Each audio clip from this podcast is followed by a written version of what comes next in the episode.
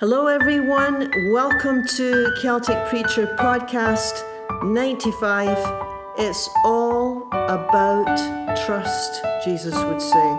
The whole thing, your whole life, is all about learning how to trust God. Yeah, you know, when you really simplify everything down, and if you were to try and simplify, what does it mean to follow Christ? You know, what is it really all about? How would you simplify it? You know, you could possibly just use that line and say, well, it's all about learning how to trust God. But the hard part is you can't see God. And the hard part is you can't listen to God the way that you listen to a podcast, right? Or a person. You know, I mean, you can listen to God. You can learn how to listen to God, but it's kind of tricky because it takes a different kind of listening skill, doesn't it? It takes time to develop that. And even if you've tried to develop it a few years, you still find yourself wondering, what is that guidance now? What am I supposed to do? So yeah, trust, it's not easy because we can't touch God. We can't see God. We can't hear God. And yet, Jesus would say, well, really, when we're talking about faith, anytime you use that word faith, we're talking about trust. We're talking about learning how to trust God. You know, when we speak about faith, most of us would say, well, I don't know, whatever faith is, I need a little bit more. And of course, you know, Jesus teaches, and we've covered this in the past, the parable of the mustard seed. Jesus teaches, no, you don't need any more faith. You don't need any more faith. What we all need to do is learn how to use the little bit of faith, the little bit of trust that we have, because once you start to use it, you'll find that it'll start to grow. This is the way it works. Once you start to use it, it starts to grow. It's a interesting phenomenon when you think about it. I mean, it's not that you get to the point in your life where you never worry, or you never feel like you can't cope, or you feel like you've got your life completely together and you have no more issues and problems. Now, it's not so much that, but I do think that what happens is that once you have a few years behind you of trusting God, you start to see a pattern, and you look back and you think, wow, you know, I thought I was really going down there, and yet I didn't. You know, God helped me. Maybe a person came along to help you. You think, wow, that was definitely sent by God. That was a God thing there. Or maybe an opportunity opened up that was quite unexpected. And you look back and you think, oh, I could never have orchestrated that in a million years. Well, once you've had a few of these things happen over the months or years, you start to see this pattern of God's faithfulness. And so trusting gets a tad easier. Just gets a little bit easier because you've got that history. It's kind of trusting God actually similar to trusting a person. If you have a good friend, or you've got a great marriage, you've got a great partnership, and you really trust your loved one because you know that they're there for you, and throughout the years, they've been faithful and good, and they've wanted the best for you. You know, you start to kind of take it for granted after a while, right? You just sort of trust them because they've always been there. They're always going to be there for you. And you sort of rest in that more, don't you? Well, you can start to do that a little bit with God. We can start to rest in that more, the more experiences we have with God. So today, this is a text from Mark 7. It's a unusual text in some ways because Jesus actually lifts up someone as an example who has great faith. He hardly ever does this. Actually, usually he's chastising his students because they have no trust. And he's always, you know, getting exasperated with them, saying, How many years do you have to be with me and see all these things I'm doing? How long is it going to take before you understand that you can trust me on this? You can take my word and you can, well, it takes them forever, of course, like us. But in this particular passage, Mark 7, he lifts up the most unlikely character. And the reason that it's unlikely is because she's another faith tradition altogether. In those days, she was called a Gentile. Which was not a complimentary title. They would call the Gentile dogs. It meant that she was heathen, basically, out the faith tradition, far from God. She was ancient Greek, Syrophoenician, doesn't mean much to us, but in those days, it was the boundary line would be, for all the good Jewish children in the ancient times, don't go over to that part of the territory because they're all Gentiles over there. They don't know God. They're all unclean. Stay away. Yeah, a lot of prejudice, a lot of hostility between the ancient peoples, which reminded me, I was thinking this week, over here, especially in North America, I don't know what's happening in other parts of the world so much. Definitely the UK too. There's this big push just now for inclusion of everyone. And every time I listen to it, I think, good grief, Jesus has been speaking about this for 2,000 years ago. Jesus spoke about the need to, yes, he would say, God loves everyone.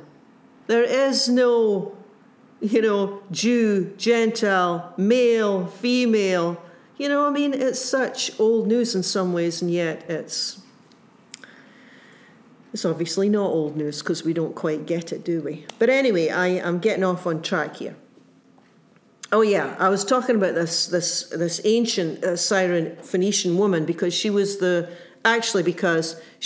wrong gender to be teaching, especially the male disciples, any lessons, and she was not Jewish. She was another religion altogether. And yet, Jesus pauses and says, take a lesson here. Take a lesson. So here she comes in the story, in our narrative today. She's desperate, desperate for a healing for her daughter, who is just terribly ill. And you might think that a person of faith, lifting up an example of a person of faith, that they would be, serene, extremely confident, very calm, unflappable. No, Jesus said it's not about that. It's really not about that. It's about knowing where to go for help and trusting that the one, will do the right thing by you. So she comes to Jesus and she's kind of loud and she's kind of desperate and she's extremely persistent and she will not take no for an answer, which is quite intriguing, isn't it? Here she is, this loud woman who is not going to take no for an answer. Jesus, please come and heal my daughter. He said, no. Basically, he says no. Now, I think he's doing this to test her. I think he's doing it to show the disciples what she's made of, so that the disciples and us, the next future generations, can learn from her what great trust looks like. She says, Jesus, come and heal my daughter. And he reminds her of the order of his, what we call ministry, the way that he's going to do things. The whole way was set up that Jesus would come to ancient Israel. All his students would be Jewish. He would be Jewish. He would be the long-awaited Messiah, the Christ, who would usher in God's new way of living, which he called the kingdom of God. And the order was, first of all, Jesus would come to the Jewish people. Then the boundaries would slowly be opened up to the entire world, planet, cosmos, everything else. But this was the order. And so when he comes to her, remember she's not Jewish, she's not from Israel. He says, nope, I was sent here to the lost sheep of Israel. In other words, there's an order to my outreach. There's an order to my healing. First Israel, then everyone else. It's like you need to take your turn because there's a plan here. And she persists. No, you've got to help me. You've got to help me. I understand. I get it. It's not fair to take the children's food and throw it to the dogs. I get that. By the way, they were called dogs. The Gentiles were called dogs.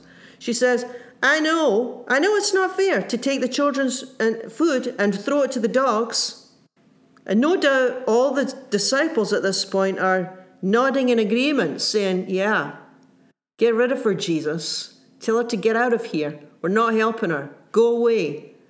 But she's persistent and she keeps saying, you got to help me. You have to heal my daughter. I know it's not fair to take children's food and throw it to the dogs. But you know what? I'm happy with a crumb. This dog will take a crumb from your table because a crumb is all I need. If this is from your hand, a crumb is all I need. Well, Jesus marvels at her persistence, her tenacity. And he says, woman, your daughter is healed. And at that moment, the girl is healed.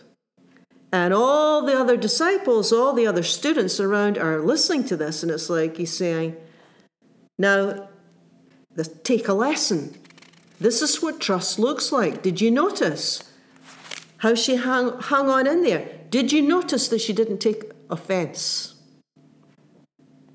Now, offense is an interesting thing because we can become offended at God, right? The same way we can become offended with people, right? What happens when you become offended with a person, when you're offended by someone? You don't like the way that they treat you. You don't like the way that they speak to you. You take offense and usually, unless you're highly, highly forgiving, immediately, you're going to move away from that relationship. And sometimes, to be truthful though, sometimes you do have to do this if it's an abusive relationship that's pulling you down. But generally, in everyday life, if somebody offends us in some way, we pull back, don't we? We can do the same thing with God. If we feel offended by God, we can pull back.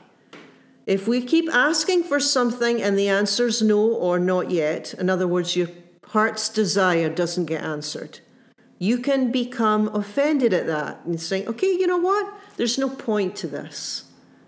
There's no point in me keeping talking to God. God doesn't care. That would be offense. God doesn't listen. That would be you being offended. That would be me being offended if I say, God doesn't care. God doesn't listen. God just lets anything happen to me. God is ignoring me. God is punishing me. All these sorts of things that we can say, feel, do. It's like we can take offense and we can withdraw. And many people do. This is just the sad fact. We do. Yeah, it's easy to start off in faith. It's easy to start off trusting God. Not so easy 2 or 3 years down the road. And certainly not easy with a whole lifetime. So she could have taken offense. He said to her, no, I'm here for the children of Israel. No, I can't heal your daughter. It's not good for me to take the children's bread and throw it to the dogs. She could have been highly offended at that. She comes right back and she says, fair enough. I get that. I respect that. I respect that you have an order to things. But I know you. I know you. And I know you're good. And I know that you won't turn me away. And I know you care. And you know what? I know you care about all people. And I know that you don't care that I'm from the other side. And I'm asking that you will heal my daughter. And I'm not going away because I don't have any other hope. I have no other hope. I'm not going away anywhere. Oh, Jesus, like, this is trust, people. This is what trust looks like. There's no plan B here. She has nowhere else to turn. You know what trust is like? It's not holding on until God says yes, because the truth of the matter is God may not say yes. Trust is when you hang on and you look to God, and the bottom line is, God, if you say yes, that's great. If you say maybe, well, that's okay. I can kind of handle that a bit. If you say no, I'm still hanging on because I don't have anywhere else to turn to. And you ultimately are my only hope. You ultimately are the one that can pull me through, take me through, show me the way, give me the guidance, give me the strength, hold me together. Ultimately, it's only you. Jesus would say, that is great faith. It's not having your life all together. It's not having any problems. It's not about getting to the place where you're never anxious, you're never worried, you're never scared. It's not getting to the place where all your childhood issues are suddenly fixed, and there you are, walking enlightenment. No, I mean, that'd be great. If you can get to that point, that's wonderful and that's great. But that, as far as Jesus is concerned, faith, having great faith, trust is all about trusting God with where you are today and whatever you're dealing with today. You might be overly challenged by something. You might be looking for guidance, and you've got your first step, but you don't know your second step, which happens to be the way it seems to be. You only get one step at a time. We never get all 10 steps. Yeah. I wish we did, but it doesn't seem to be that way. You might be looking for guidance. You might just need some strength and energy because you're tired. Or you might need a sense of direction because you're really not sure what to do next. Or you might feel like you've really, really messed up so much. Oh, my goodness. You think, I don't think I'll ever get this sorted out. Maybe you made a terrible mistake. Maybe you misjudged. Maybe you lost your job. You know, all sorts of things can happen in life. Maybe you're really worried about someone or a situation. Doesn't really matter what it is. Faith, trust, ultimately, I mean, you have to use your common sense and do what you need to do. You have to know what's your part and what's God's part. But underneath it all, you have that one who is holding you together. And the reason that she's lifted up as great faith is because she's persistent. You know, there's times in our lives where we really need to be persistent. You have to have a bit of backbone when all is said and done to follow Christ. You really do. Because it's not always easy. And you have to have some tenacity. You know, you have to have some push that you will carry on and that you will not give up easily. And this woman, the nameless one, we should give them all names. This woman, this name, she has this kind of grit. And Jesus is saying, now take a lesson. Take a lesson. You got to have this kind of grit. You have to have this kind of grit. You can't just fold your cards and collapse in a heap. God's with you. God's with you. That is enough. That's enough. No matter what happens, that's going to be enough. Emmanuel, God with us. See, there's the heart cry, isn't it? There's the heart cry. There's the prayer. Oh, God, yes. I want this grit that this woman has. And I want this tenacity, and I want this persistence. I need to have this persistence, God, to get me through this season of my life. We're all in different seasons, right? We're all facing different things, but whatever it is, it's like there's the prayer, there's the heart cry. God, I'm looking to you. I'm not going anywhere else. I know you're good. I know you'll do the right thing, whether the answer is yes, no, or maybe. Well, thank you for listening. You've been listening to Celtic Preacher. Join with me again next week for another episode.